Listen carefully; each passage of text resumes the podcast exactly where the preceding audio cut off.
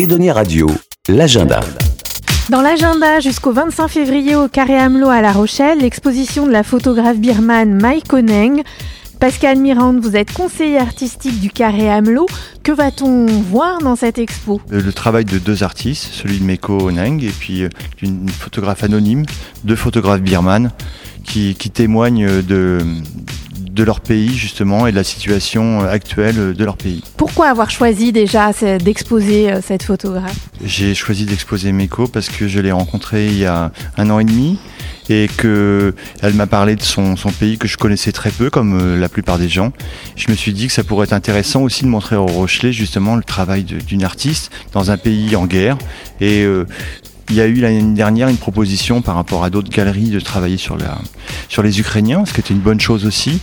Euh, le lieu ne nous permettait pas, nous, d'avoir euh, trop petit pour exposer euh, cette expo ukrainienne.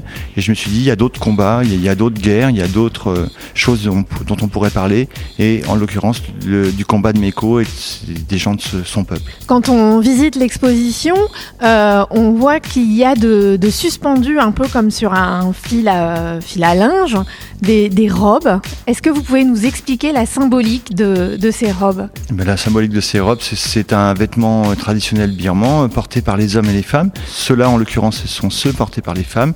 Chaque euh, tissu euh, qu'on voit dans la galerie euh, représente une ethnie du, pays. Donc chaque, chacun peut savoir d'où vient l'autre au travers de, de, son vêtement.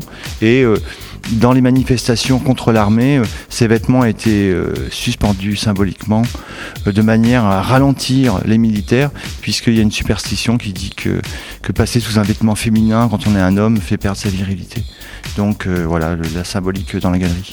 Je trouve qu'elle est à la fois euh, justement, elle montre l'intelligence d'un militaire et elle montre euh, aussi le côté dérisoire et, et euh, presque désespéré du, du combat de ces, ces Birmans. Écoutez, on retrouve cette exposition au Carré Hamelot à La Rochelle jusqu'au 25 février et je rappelle que l'entrée est libre.